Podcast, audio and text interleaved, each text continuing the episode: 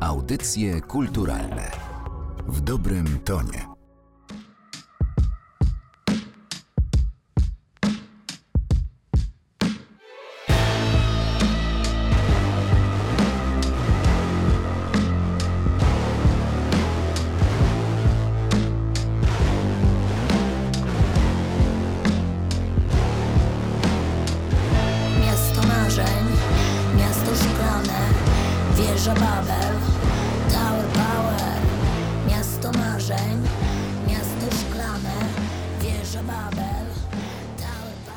Słuchają Państwo podcastu Narodowego Centrum Kultury. Przy mikrofonie Martyna Matwiejuka, ze mną dziś Magda Dubrowska, songwriterka, autorka tekstów, autorka muzyki, wokalistka, basistka, e, związana z takimi składami jak Nanga, Gang Śródmieście czy Utrata Skład. Występująca także solowo jako kochliwa Magda. Dzień dobry, witaj. Dzień dobry, cześć. Dziś premiera utworu Grzybowska, którego jesteś współtwórczynią. To drugi singiel zapowiadający album Spacer po Warszawie. Płytę konceptualną, która powstała dzięki współpracy Narodowego Centrum Kultury Roberta Cichego i zaproszonych przez niego artystek i artystów. Jesteś jedną z nich. Myślę sobie, że 29 lutego to bardzo wdzięczna data na premierę. Ten dzień się nie zdarza często. A owszem, to jest dzień, który zdarza się raz na 4 lata, więc tym bardziej jest to ciekawe, że akurat wtedy wychodzi nasz singiel, ale chyba miło. Hmm. To będzie płyta, która w całości będzie poświęcona temu miastu. Będzie pewnego rodzaju opisem emocji, historii związanych y, z Warszawą. Będzie też opisem jej współczesnego oblicza, choć pewnie nie zabraknie także nawiązań do przyszłości. Na ile ty się czujesz związana z Warszawą jako koszalinianka? Przyjechałam tutaj na studia, było to już dość dawno temu, więc no, żyję tutaj przez większość swojego życia i to takiego dorosłego życia, więc czuję się teraz po prostu warszawianką. Znaczy oczywiście, że jednak zawsze te korzenie pozostają w mieście, w którym się wychowaliśmy, tak mi się wydaje, przynajmniej w moim przypadku tak jest i w którym spędziliśmy te najwcześniejsze lata, ale e, Warszawa no to jest zdecydowanie moje miasto. Tutaj nawiązywałam już takie dorosłe przyjaźnie, właśnie kończyłam studia, zaczynałam życie zawodowe, zaczynałam przygodę z muzyką, także no zdecydowanie kocham Warszawę i bardzo lubię tu być i mieszkać. Lubisz tę miejską niejednoznaczność, taką kontrastowość, pewnie też bardzo poplątaną, ale i delikatną tkankę różnych zależności miejskich? No oczywiście, no jest to bardzo po pierwsze jest to bardzo takie właśnie warszawskie, te wszystkie kontrasty i jest to taka wizytówka trochę miasta, bo bardzo często różni fotografowie czy fotografki, jak przedstawiają Warszawę, to poprzez te kontrasty w jednym kadrze możemy uchwycić nowoczesne wieżowce i rozpadające się przedwojenne jakieś kamienice czy budynki. Tu zwłaszcza Wola jest dobrym przykładem. Tak, Wola, tak, która właśnie... ci przypadła w udziale. tak, a zresztą takim dziwnym trafem przeprowadziłam się tutaj e, dwa dni temu, więc... O, jak się czujesz? E, no na razie świetnie. Jeszcze nie miałam okazji dużo eksplorować, ale, ale trochę już tak. I akurat właśnie zamieszkam na ulicy o malowniczej nazwie Syreny, więc jest super. No i te kontrasty rzeczywiście tutaj bardzo... Teraz szłam właśnie, bo lubię spacerować. I szłam sobie tutaj na, na Płocką 13. Spacer sobie zrobiłam i rzeczywiście te kontrasty właśnie bardzo bardzo widać. Prostu wszystkie epoki, wszystkie style się mieszają na, na tej jednej ulicy. Hmm. Zwłaszcza jak się właśnie wyjdzie w tę wolę trochę głębiej, bo Grzybowska, którą opisujesz w swoim utworze, no to jest jednak trochę inna wola, ale o niej pewnie jeszcze za chwilę porozmawiamy. Przypominając sobie choćby pierwszą płytę Nangi, pomyślałam, że taki projekt jak ten, do którego zostałaś zaproszona, czyli stworzenie takiego muzycznego portretu konkretnej ulicy, to być może jest dla ciebie taka współpraca z gatunku wymarzonych, którym trochę trudno odmówić. Tak, tak, zdecydowanie. No jest to bardzo ciekawe zadanie i też rzeczywiście ta Grzybowska była takim wyzwaniem, no bo to nie jest łatwa ulica tak naprawdę do tego, aby pisać o niej piosenki. Ona nie jest jakiś malowniczy zaułek, romantyczny, tak. który by się jakoś kojarzył właśnie z spacerami po prostu o przyblasku księżyca. No jest to po prostu ulica pełna wieżowców, biurowców, taka bardzo miejska i bardzo no, związana właśnie z biznesem warszawskim i z tym światem, jakby z tym city warszawskim, a z drugiej strony też e, trudności nastręczało to, że ma tak ciężką historię, trudną historię, tragiczną. E, no i o tym też w zasadzie niełatwo pisać piosenki, tak mi się wydaje. Zwłaszcza, że ten projekt miał dotyczyć bardziej współczesności. Mhm. Ale bardzo ciekawy zabieg tu zastosowałaś, bo podmiotem lirycznym uczyniłaś wieżowiec. To ja z głową w kumulusach, z korzeniami w ruinach i gruzach. Trochę nawiązujesz do tej przeszłości, ona jest tylko wspomniana. No tych śladów historii tam rzeczywiście na pierwszy rzut oka nie widać. Tak, chociaż oczywiście one na pewno gdzieś są na tej ulicy i jeżeli się też e, zagłębimy, to je dostrzeżemy. No to jest też ulica związana jakby z tą żydowską Warszawą, tak. To też jest super, że, że są tam jeszcze jakby ślady tego świata, którego już nie ma, który uległ po prostu na zagładzie wskutek tych wszystkich historycznych zawirowań. Ciekawa ulica, ciekawe miejsce, no ale trudne. Przez to też e, było to fajne wyzwanie i ten e, podmiot liryczny jako wieżowiec, e, to chyba też trochę stąd się wziął, że jakoś próbowałam no, znaleźć jakiś sposób, jakiś ciekawy sposób, żeby te wszystkie aspekty jakoś połączyć. Wracając jeszcze do tej przeszłości, żeby ją poczuć, e, trzeba czasem spojrzeć pod nogi i zerknąć na to, co jest na chodniku, a nie tylko zadzierać głowę w górę, wypatrując tych wieżowców. Poczucie obcości, pewna obojętność, to są takie też uczucia, które chciałaś ująć w tym tekście? Na pewno nie, nie, nie myślałam o tym wprost, ale poczucie obcości na pewno jest mi bliskim poczuciem. Myślę, że też każdy z nas e, czasami się czuje obcym, obcą i w ogóle obco. Gdzieś jest to takie znajome, dość bolesne i, i niefajne uczucie, a jednocześnie ta obcość też ma jakieś swoje walory. W sensie coś nam umożliwia, umożliwia nam dostrzeżenie pewnych rzeczy w sobie, czy w świecie, czy nie wiem, jakąś empatię z innymi, spojrzenie po prostu inaczej na, na takie sprawy, na które patrzy większość ludzi przyzwyczajona do, jakby do pewnych sposobów widzenia rzeczywistości w momencie, kiedy jesteś obcym, obcą, pozwala ci to jakby spojrzeć z pewnego dystansu, spojrzeć inaczej. I jest to czymś, co ja w sumie bardzo cenię sobie w życiu i lubię. Myślę, że, że na pewno to poczucie obcości w, mo w mojej twórczości na pewno gdzieś tam przebija co jakiś czas. Ta kobieta, która też pojawia się w tym tekście, jak rozumiem, przychodzi pewnie tam do pracy i jest tam każdego dnia, ale no, towarzyszy jej pewien lęk. Jest taka znerwicowana, niewyspana. Chyba nie chce być na Grzybowskiej.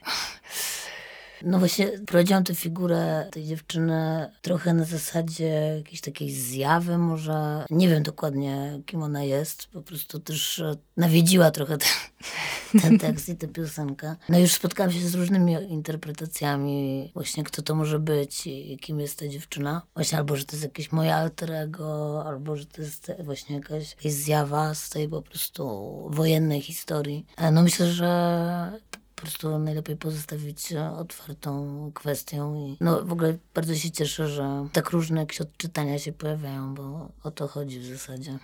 A jak ty sama się czujesz na Grzybowskiej, właśnie wśród tych szklanych niebotyków? Bardzo ładne słowo swoją drogą.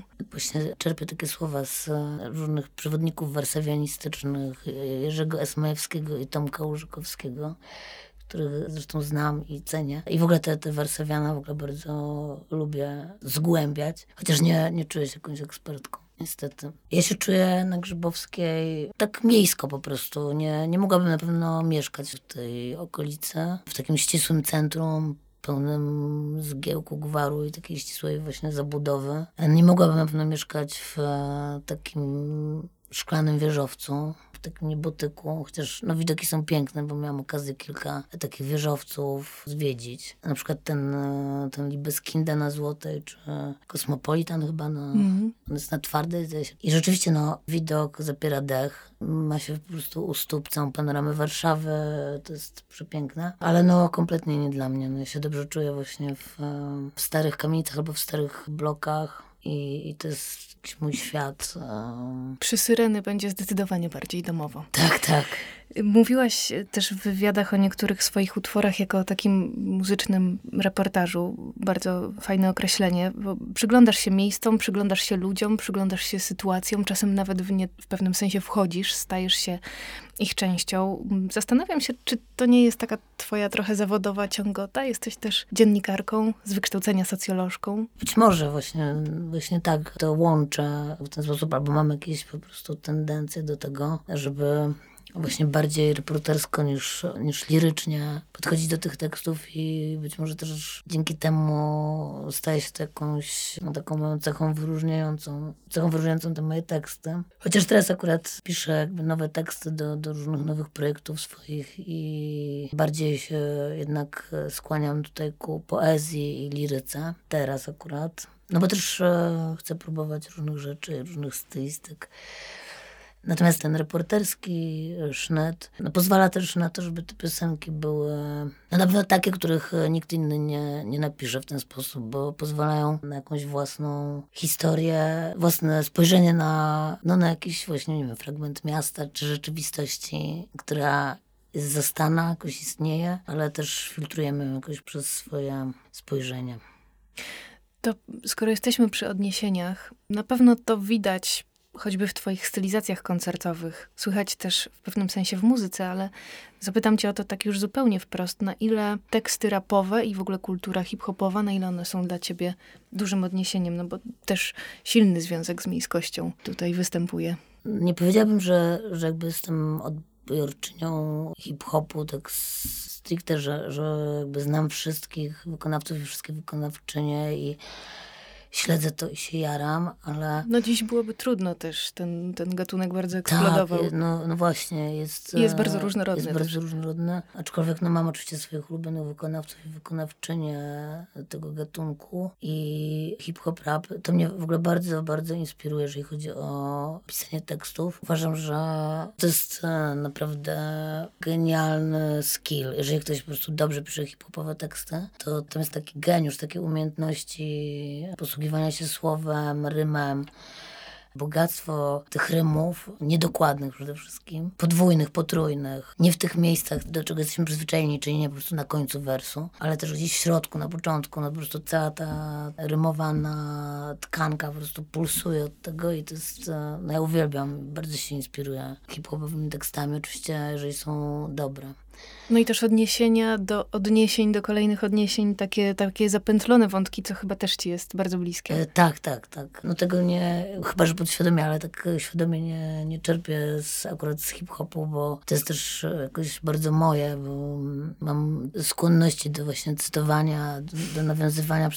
Zawsze jak coś piszę, to otwiera mi się w głowie kilkanaście różnych szuflad, z których wyskakują różne skojarzenia, więc takie pisanie asocjacyjne, to, to jest właśnie jakieś moje pisanie że od razu te nawiązania po prostu się kłębią i, no i nie, nie ma siły, po prostu muszę, muszę do nich sięgnąć. Ale rzeczywiście no jesteś na rzeczy, że to jest takie też w tej hip-hopowej stylistyce obecne. Dziś znów u mych stóp przyszła ta dziewczyna, co się boi snu i ma wielkie oczy po nieprzespanej nocy i sukienkę czarną jak garaże podziemne.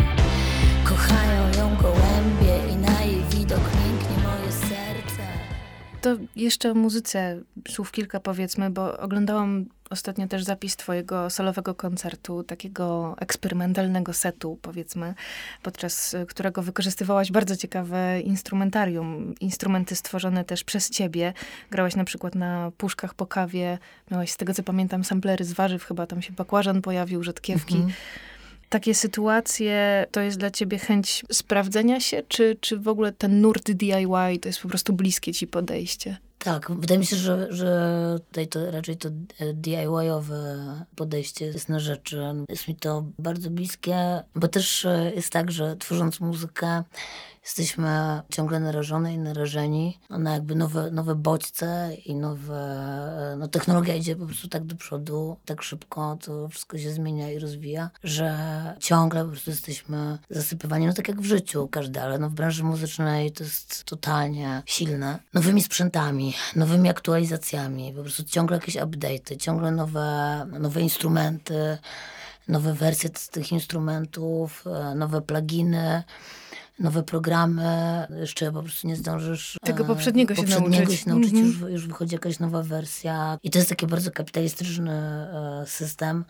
który powoduje, że zaczynasz wierzyć, że to ci wszystko jest niezbędne do tego, żeby tworzyć, że po prostu jak nie zaktualizujesz tego systemu, jak nie ściągniesz sobie najnowszej wersji, jak nie kupisz sobie tej świetnej klawiatury MIDI, no, czy jakiegoś interfejsu, to po prostu nie będziesz kreatywna, nie, nie stworzysz, nie zagrasz ani jednej nutki.